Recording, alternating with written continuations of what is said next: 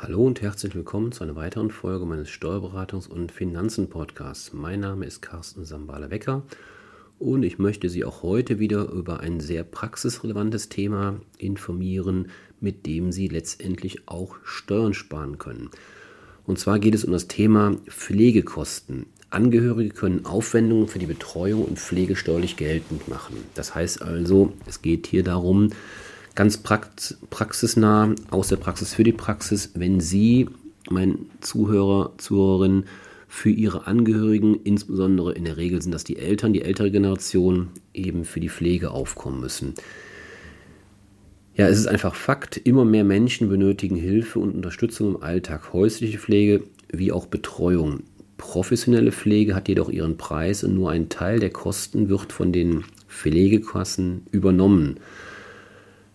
An den verbleibenden Kosten, die nach Abzug der Pflegekassen, der Erstattung der Pflegekassen übrig bleiben, kann der Staat beteiligt werden. Sie können als sogenannte außergewöhnliche Belastungen, das ist das Stichwort für die private Einkommensteuererklärung, also außergewöhnliche Belastungen, diese können sie abgezogen werden. Soweit dies nicht möglich ist, kann der Steuerbonus für haushaltsnahe Dienst und Betreuungsleistungen geltend gemacht werden.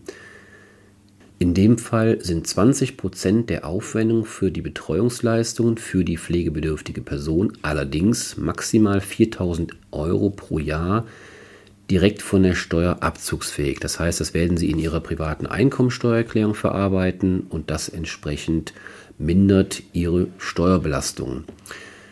Pflegebedürftige erhalten den Steuerbonus, wenn die ambulante Pflege in ihrem eigenen Haushalt erfolgt. Dieser kann im Inland, in einem anderen Mitgliedstaat der Europäischen Union oder im europäischen Wirtschaftsraum liegen. Ich sitze mit meiner Kanzlei und wohne auch hier im Raum Aachen. Wir befinden uns hier im Dreiländereck, Deutschland, Niederlande, Belgien und da kommt es durchaus des Öfteren vor, dass man im nahen Ausland wohnt, aber in Deutschland arbeitet und demzufolge könnte natürlich auch die entsprechende pflegebedürftige Person in diesem Bereich wohnen. Also von daher bei uns in der Region hier durchaus keine Seltenheit. Gut, wenn Sie mitten in Deutschland wohnen, wird das sicherlich mit dem Ausland eher weniger der Fall sein, es sei denn natürlich Ihre ähm, oder die pflegebedürftige Person wohnt halt ganz anders, wo Sie wohnen und da ist keine räumliche Nähe. Also wie gesagt, das können Sie mitnehmen. Der Haushalt, der muss halt, kann oder kann im Inland, kann aber auch im im europäischen Ausland liegen, sofern es der Europäischen Union bzw. dem europäischen Wirtschaftsraum angehört. Dieser eigenständige und abgeschlossene Haushalt kann sich auch in einem Altenheim, Altenwohnheim oder einem Pflegeheim befinden. Voraussetzung hierfür ist, dass die Räumlichkeiten des Steuerpflichtigen für eine Haushaltsführung geeignet sind. Wann sind diese geeignet? Da geht man in der Regel von aus, jetzt mal ganz vereinfacht, wenn diese eine Bad, ein Bad, eine Küche, einen Wohn- und einen Schlafbereich haben. Das heißt, entsprechend als Haushalts-, als Wohnung ausgestattet sind. Beziehungsweise, wenn diese individuell genutzt werden können. Das heißt, es muss eine Abschließbarkeit vorliegen und eine eigene Wirtschaftsführung des Steuerpflichtigen nachgewiesen oder glaubhaft gemacht wird.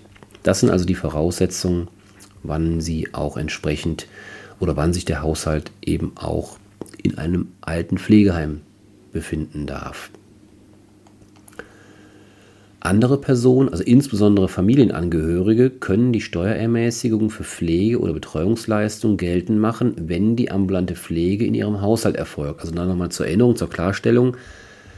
Es kommt jetzt darauf an, macht der Pflegebedürftige die Kosten in seiner eigenen Steuererklärung selber ab, ähm, geltend und spart dadurch Steuern oder eine andere Person, also Sie, mein Zuhörer, Zuhörerin insbesondere, als diejenigen Familienangehörigen, die sich daran beteiligen, also insbesondere an der Pflege bzw. an den Kosten. In der Regel, oftmals ist es ja so, dass die zu pflegende Person gar kein großes Einkommen, laufendes Einkommen mehr verfügt, vielleicht eine Rente, vielleicht Kapitalerträge etc aber ansonsten jetzt nicht mehr riesige Einkünfte und damit würde der steuerliche Abzugsposten gegebenenfalls ins Leere laufen, sich nicht auswirken. Sollten also Sie als Angehörige die entsprechenden Leistungen übernehmen, können sie die Steuerermäßigung für Pflege- oder Betreuungsleistungen geltend machen, wenn die ambulante Pflege in ihrem Haushalt erfolgt.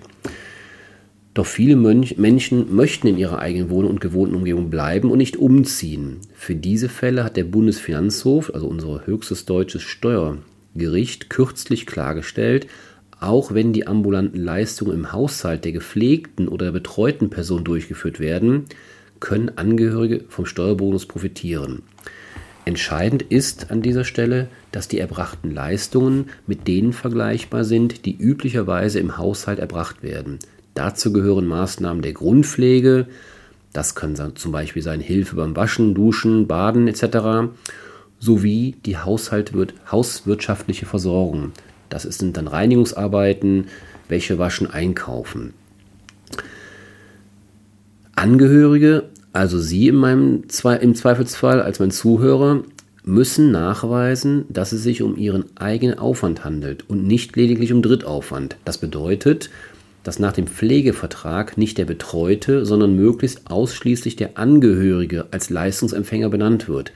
Nicht zwingend erforderlich ist, nach Auffassung der Bundesfinanzrichter hingegen, dass eine entsprechende Rechnung vorgelegt werden kann, aus der sich der Leistungserbringer und der Leistungsempfänger ergeben und die Zahlung auf ein Konto des Leistungserbringers erfolgt. Entscheidend ist der zugrunde liegende Vertrag. Also wichtig, wirken sie darauf hin, dass wenn ihre, ihre Angehörigen in, oder Pflegeleistungen in Anspruch nehmen, wirken sie darauf hin, dass sie bei der Vertragsgestaltung mit dem ambulanten Pflegedienst mitwirken und entsprechend sich selbst auch ähm, eintragen lassen. Wer sich also Ärger mit dem Finanzamt ersparen will, sollte aber trotzdem dennoch eine Rechnung vorlegen können und Barzahlungen vermeiden.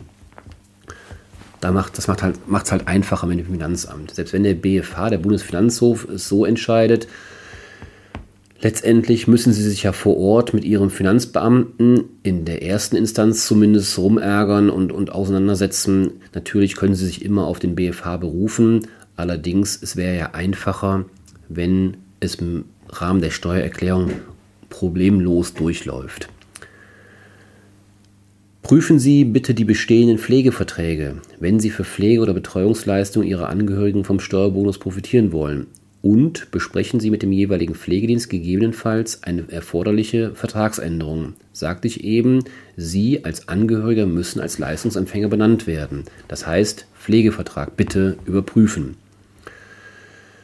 Ja, das soll es auch für heute gewesen sein. Eine etwas kürzere Folge mit aber einem, glaube ich, mittlerweile sehr relevanten ähm, Praxisfall, weil das höre ich in den Gesprächen immer wieder und immer mehr, dass Sie ähm, oder dass meine Mandanten sich um die Pflege der Eltern kümmern und ähm, entsprechend auch die Kosten, also nicht nur die Organisation übernehmen, sondern eben auch die Kosten tragen. Ähm, ja, und dann macht es doch Sinn, dann nehmen wir auch noch diesen Steuerbonus mit. Das ist meine Essenz, meine Quintessenz für heute. Hoffe, dass Sie davon auch ja, Profit rausschlagen können. Ähm, wenn denn der Fall eintritt, dass Sie sich um Ihre ähm, Eltern beispielsweise äh, kümmern müssen, in Pflege etc. Und dann ist es doch schön, wenn Sie das auch noch steuerlich geltend machen können. Ja, das soll es für heute gewesen sein. Ich verabschiede mich für heute und wünsche Ihnen alles Gute. Bleiben Sie gesund. Bis zum nächsten Mal. Tschüss.